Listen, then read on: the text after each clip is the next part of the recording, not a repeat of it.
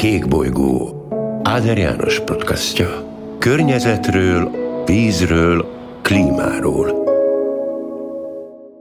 Jó napot kívánok, tisztelettel köszöntöm a podcast hallgatóit. Akik rendszeres hallgatói ennek a műsornak, azok tudhatják, hogy most már hetek óta olyan vendégeket hívok beszélgető társul, akik majd november végén, december elején a budapesti fenntarthatósági expón kiállítók lesznek. Ezúttal is így van. Mai vendégem Bodnár Attila, az Organika társ alapítója és elnök helyettese akivel a szennyvíz tisztítás új módszereiről és új technológiájáról fogunk majd beszélgetni.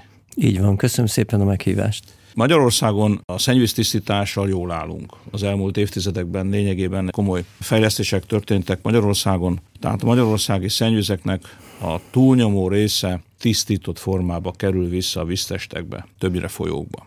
Másút, a világ más részén, Afrikában, különösen Ázsia nagy részén, különösen Dél-Amerikában ugyancsak a szennyvíznek a 80-90 százaléka sajnos tisztítatlanul kerül vissza a folyókba.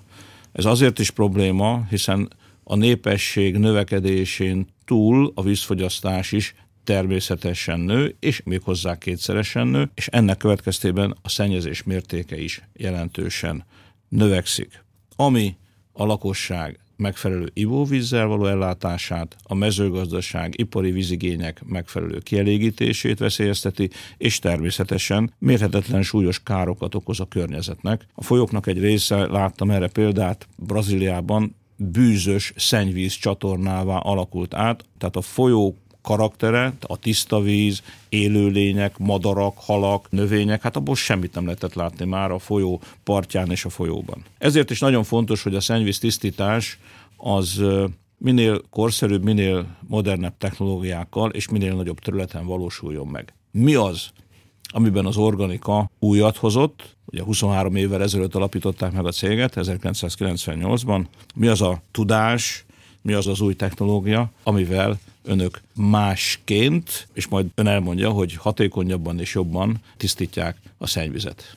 Még mielőtt erre a kérdésre válaszolok, még egy nagyon fontos jelenségre szeretném felhívni a figyelmet, mert mindazokkal a jelenségekkel nevezetesen, amiket az elnök úr említett, nevezetesen, hogy a szennyvizek nagyon nagy százaléka nem kerül tisztításra a világ nagy részében, tehát Dél-Kelet-Ázsiában, Afrikában és Dél-Amerikában. Az a jelenség is kezd előjönni, hogy vízhiány van. Tehát azokon a helyeken, ahol eddig sikerült, vagy eddig tudták a friss vizet megtalálni, a folyókban, a tavakban, vagy a forrásokban, ezek a források elapadtak, és egyre kevesebb víz található. Tehát egyfelől van az, hogy tisztítatlanul bocsájtják ki, vagy bocsájtjuk ki a vizeket az élővilágba.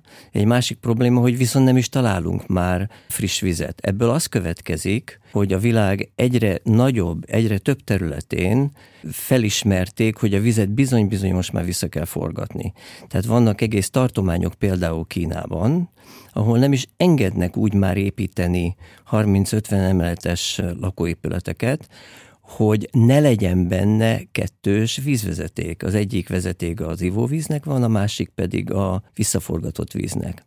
Az a megoldás, amit mi csinálunk, az tulajdonképpen szélesebb körű biológiát alkalmaz a szennyvíznek az tisztítására.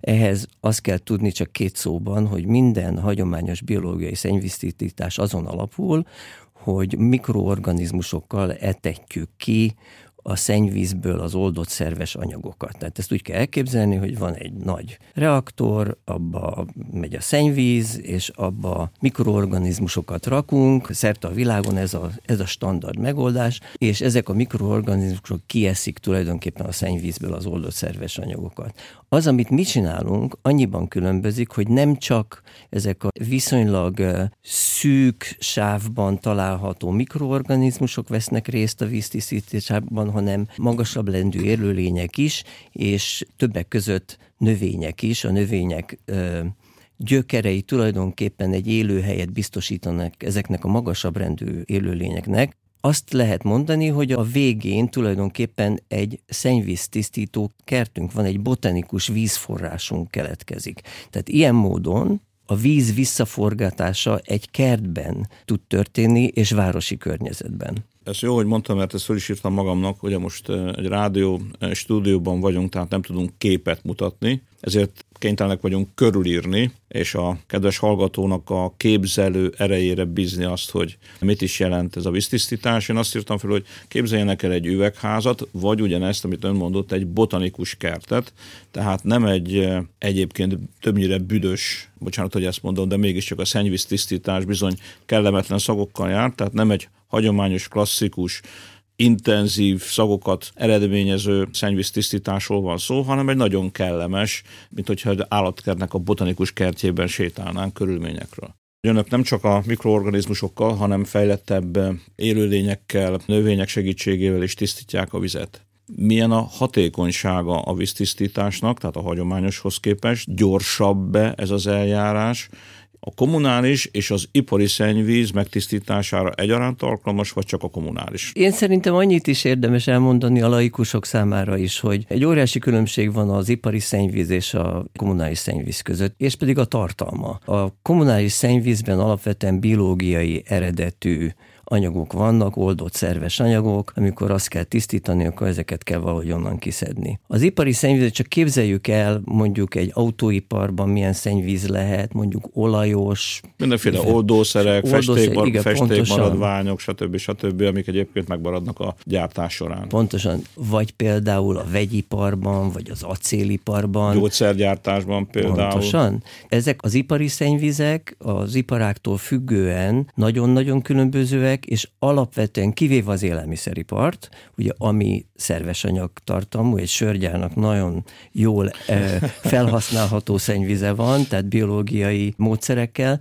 de az ipari szennyvizek nagyon nagy része az egy külön fejezet, azokra mindegyikre különfajta technológiát kell alkalmazni. Mi kizárólag a kommunális szennyvizekkel foglalkozunk, pontosan azért, mert a mi víziónkban már 20 évvel ezelőtt is az a megoldás merült fel, hogy hogy lehet ezt a dolgot egyébként nyugodtan ki lehet mondani, a hagyományos szennyvíztisztítók büdösek, nagyok, és guztustalanok. Szóval az nem véletlen, hogyha megkérdezzük a hallgatókat, hogy egy ilyen hagyományos szennyvíztisztító mellé milyen közel vennének egy lakást például, akkor általában nem az a válasz, hogy körülbelül talán két kilométer, hanem mindenki azt mondja rövid gondolkodás után, hogy hát olyan messze, amilyen messze csak lehet. Tehát akkor, amikor arról beszélünk, hogy a vízet vissza kell forgassuk, és lehetőség szerint elkerüljük azt, hogy 10-20-30 kilométeren keresztül pumpáljuk oda-vissza ugye a város széléről, akkor nagyon fontos, hogy egy olyan megoldást találjunk, amelyik mellett lehet élni. Tehát egy olyan megoldást, amit be lehet hozni a város közepébe. És most válaszolnék az eredeti kérdésére, amikor mi ezen gondolkoztunk 20 évvel ezelőtt, az egyik feltétel volt, hogy sokkal kisebb tudjon lenni, és sokkal hatékonyabban tudjon működni. Mára már több mint 120 telep van szerte a világban, és ezeket a munkákat csak úgy tudtuk elnyerni, nem a szépségre, hanem pontosan arra, hogy hatékonyabb tud lenni, és hogy kisebb tud lenni.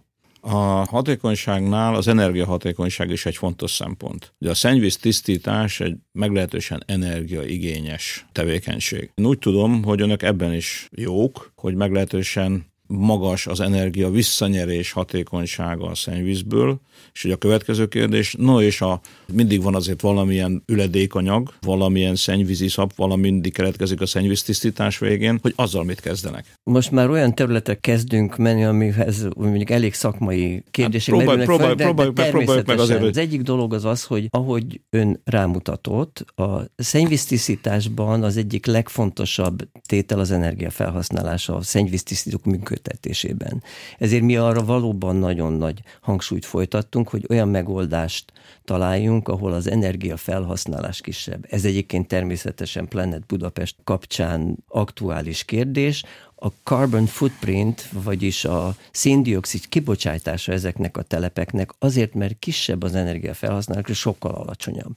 Tehát ez az egyik fontos tétel. A másik kérdés, hogy mi történik, amit a szakma úgy hív, hogy fölös iszap. Én csak úgy mondom, hogy a jól lakott bacikkal. Ugye, mert a jól lakott bacikat, miután kiették a kaját a vízből, akkor utána azt elválasztjuk, és akkor azzal valamit kell kezdeni. Nagyobb telepeknél ezt úgynevezett rothasztókban egy újabb fázisnak teszik ki, és metángáz nyernek ki belőle, és ezzel energiát lehet termelni. Egy nagyon szép példa erre a budapesti délpesti szennyvíztisztító, ami több energiát termel, mint amennyit felhasznál. Tehát az tulajdonképpen egy erőmű ként is felfogható. Ami még egyébként mondjuk 20-25 évvel ezelőtt nem így volt, mert akkor több energiát használt, ez Tehát pont fordított volt egyébként az energia egyenleg. Ez abszolút így van. Ma a metántermelés, tehát a biogáz termelés a szennyvíz iszapból, az egy romosan fejlődő iparág, de ma még ott tart, hogy bizonyos méret kapacitásunknak kell lenni ahhoz, hogy ez gazdaságos legyen. A délpesti szennyvíztisztító ezt a méretet eléri, és arra a kérdésére, hogy mi mit csinálunk az iszappal, ez attól függ, hogy mekkora a szennyvíztisztító. A délpesti szennyvíztisztítónak egy része organika telepként működik, tehát ott valóban megtalálható ez a nagyon szép üvegház. Nyitott napokon több ezren látogatják meg, egyébként nagyon sok gyerek jön, és, és élvezi ezt a látványt és ezt az inspiráló környezetet. Nagyon sok kisebb telepet építünk szerte a világban, ahol inkább azt csinálják, hogy összegyűjtik ezt az iszapot, és valamilyen központi helyen csinálják a rothasztást és a, a metántermelést. Kétszer érintette már hogy mi is történt az elmúlt 23 évben. Most akkor nézzük meg, hogy a bővülés, illetve pontosabban a térfoglalás, inkább ezt mondanám, hogy a térfoglalás az hogyan is történt az elmúlt évtizedekben. Említette, hogy 120 telephelyük van most már szerte a világon, ez négy kontinensen, és 18 országban van ez a 120 telephely. Magyarországon mennyi van? Körülbelül talán 12. 12. Franciaországban viszont, ha jól tudom, 30 telephelyük van, és a legnagyobb franciaországi vízszolgáltatóval, a Veoliával van rendkívül szoros kapcsolatuk. Tehát van egy jelentős nemzetközi, nyugodtan mondhatjuk, térfoglalás terjeszkedés az utóbbi időben. Jól látom? Igen, ezt elnök úr jól látja. Azért ehhez hozzátenném, a 23 év az nagyon hosszú idő.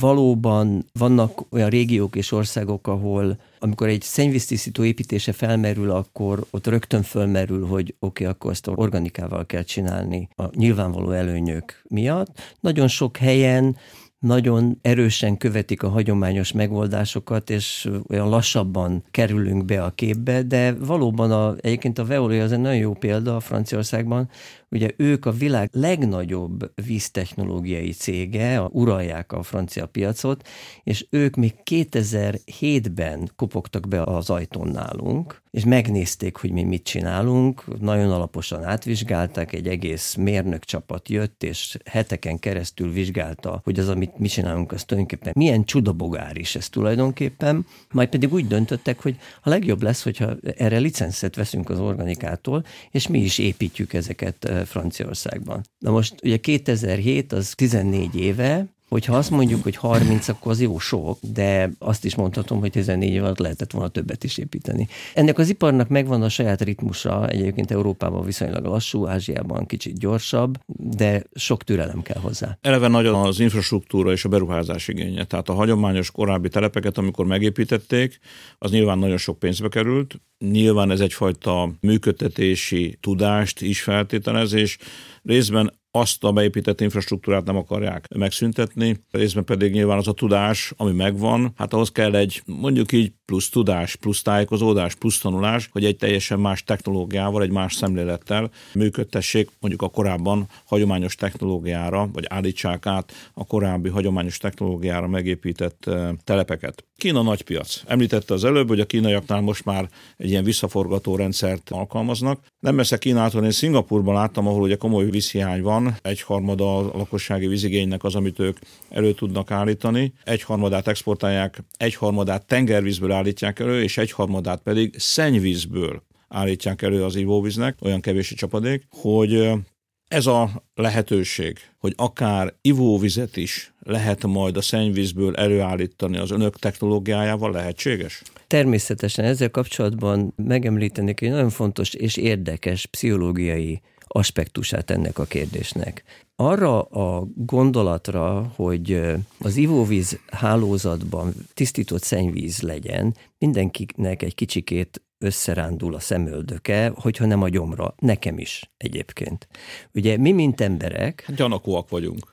meg egyáltalán gusztustalan dolog a gondolat. Hát szóval az nem jó. Szóval tisztított szennyvizet nem szeretnék inni. Én egész biztos, hogy nem szeretnék. Itt van ez a kérdés, hogy mégiscsak vissza kell forgassuk a vizet. A világ mérnökei rájöttek arra, hogy hiába tisztítják meg a szennyvizet H2 óra, annak még mindig van egy guztustalansági tényezője. Angolul úgy hívják, hogy yuck factor, ez egy angol szó, és a, a legnagyobb mérnök cégek jutottak erre a, a konklúzióra, és azért, hogy ezt feloldják, ezért azt csinálják, hogy megtisztítják az első ilyen nagy visszaforgató projektekben, részben Amerikában, részben egyébként Szingapurban is.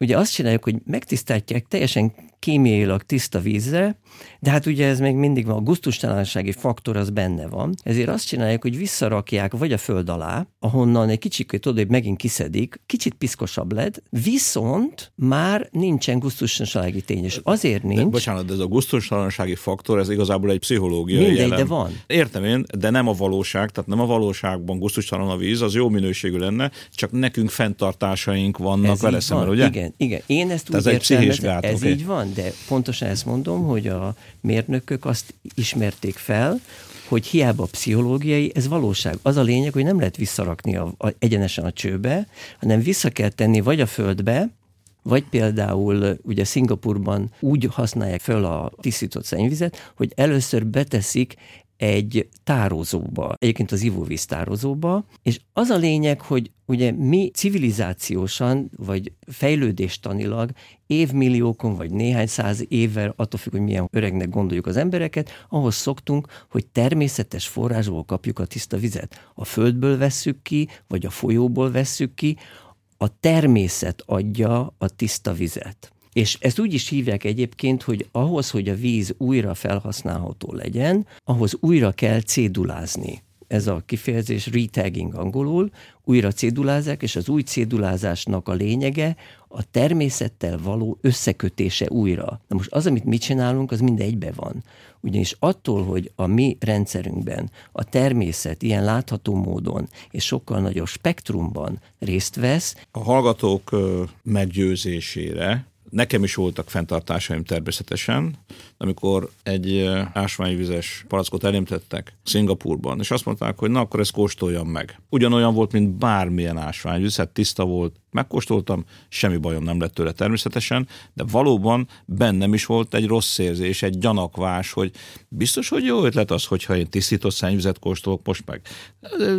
Nehezen szántam rá magam, de azért mondom, hát csak megpróbálom, megpróbáltam, természetesen semmi bajom nem lett, nem lehetett érezni a különbséget a mellette lévő palackból töltött ásványvízése között, és ott össze is keverik ugye a tengervíz sótalanításából, a külföldről vásárolt, szomszédos országból vásárolt és a tisztított szennyvizet összekeverik, és ez kerül be a hálózatba. Jut eszembe, Szingapúr az én legjobb tudomásom szerint, legalábbis az általam ismert országok közül biztos, hogy így van, Ázsiában az egyetlen ország, ahol a vezetékes csapvizet fogyasztani lehet másút, ez szigorúan tilos. Vietnámban, Indiában, Kambodzsában, és mondhatnám a többi ázsiai országot, szigorúan tilos, még az ott élőknek is egy rövid mondat erejéig érintettük a logisztikát, hogy a dolognak nem csak az az értelme, hogy hatékonyabb, gyorsabb, jobb az energiafelhasználása, ezek mind-mind fontos előnyök, hanem az is, hogy nem kell messzire szállítani, 20-30 kilométerre, hanem esetleg üres területeken, kisebb területeken, a város központjában is létre lehet hozni ezeket a botanikus kerteket, és szakhatás nélkül tudjuk tisztítani a szennyvizet, és aztán vagy a parkok locsorására fordítani, vagy a víztestekbe visszaereszteni. Tehát a dolognak van egy fontos logisztikai haszna is. Beszéljünk a költségekről egy kicsit, mert ez biztos, hogy foglalkoztatja a hallgatókat, hogy ennek a beruházási és üzemeltetési költsége összehasonlítva, összevetve más hagyományos módszerekkel hogy néz ki? Hát erre azt tudom mondani, hogy azt a 120 telepet nem tudtuk volna azokat a tendereket megnyerni, hogyha nem lenne versenyképes. Tehát úgy tudunk nyerni, nagyon sok országban most már hála Istennek, többek között például Indiában is, úgy értékelik a tendereket, hogy először megnézik, értékelik, vagy előminősítés után értékelik a technikai javaslatokat, és amikor ez az értékelés megtörtént, csak akkor nyitják ki azt a borítékot, ahol az ár van. Uh-huh és ezeket a tendereket Indiában már, amióta a Modi kormány van hatalmon, azóta a World Bank és a World Banknek a különböző vállalatai adminisztrálják, tehát ők vezetik, ettől egyfajta tisztaság van a rendszerben, és ott nincs kérdés, az nyer, akinek a legalacsonyabb a, miután előtte már kiszűrték azokat, akik csak technikai a kevésbé meggyőző javaslatot tettek, de amikor azok maradtak az asztalnál, akkor utána nyitják ki azokat a borítékokat, amiben az ár van, és innentől kezdve az nyer, aki legalacsonyabb ár volt. Nincs kérdés.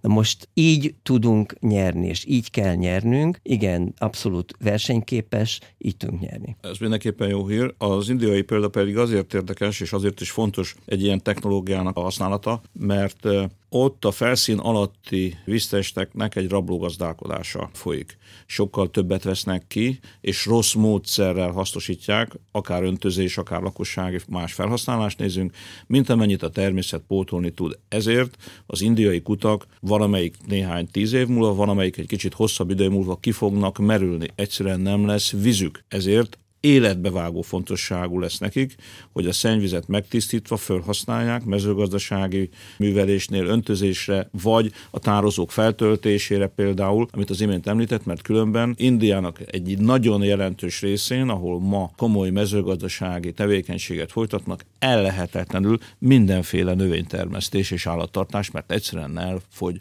a felszín alatti vízük. Ez annyira így van, hogy mi az nagyon sok helyen van Indiában is egy irodánk, és ott most éppen, most is épül három vagy négy telepünk. Részt veszünk a Ganges folyónak a tisztításához kapcsolódó telepeknek az építésében, de azt látjuk sok városban már, hogy ipari felhasználók nem kapnak vizet a várostól, mert ha kapnának, akkor a lakosságnak nem tudna a város biztosítani vizet. Ezért ipari felhasználók lajtos kocsikkal próbálják beszerezni a vizet a, a környező tavakból, vagy, vagy folyókból. Most nem, tudom, nem, hogy, nem a leghatékonyabb. Hát nem a leghatékonyabb, és különösen, hogy az ember figyelembe vező, hogy milyen közlekedési körülmények vannak ezekben a városokban. Arról nem is beszélve, hogy nyilván, hogyha így szerzik be, akkor a szennyvíztisztítás, az ipari szennyvíztisztítás olyan nagyon nagy gondot nem fordítanak, és az a víz az bizony visszakerül ezekbe a víztestekbe, és akkor a körbe is zárult, és a kígyó tulajdonképpen nyugodtan mondhatom, hogy a saját farkába harapott, tehát a problémát csak hatványozottan újra és újra előállít állítják.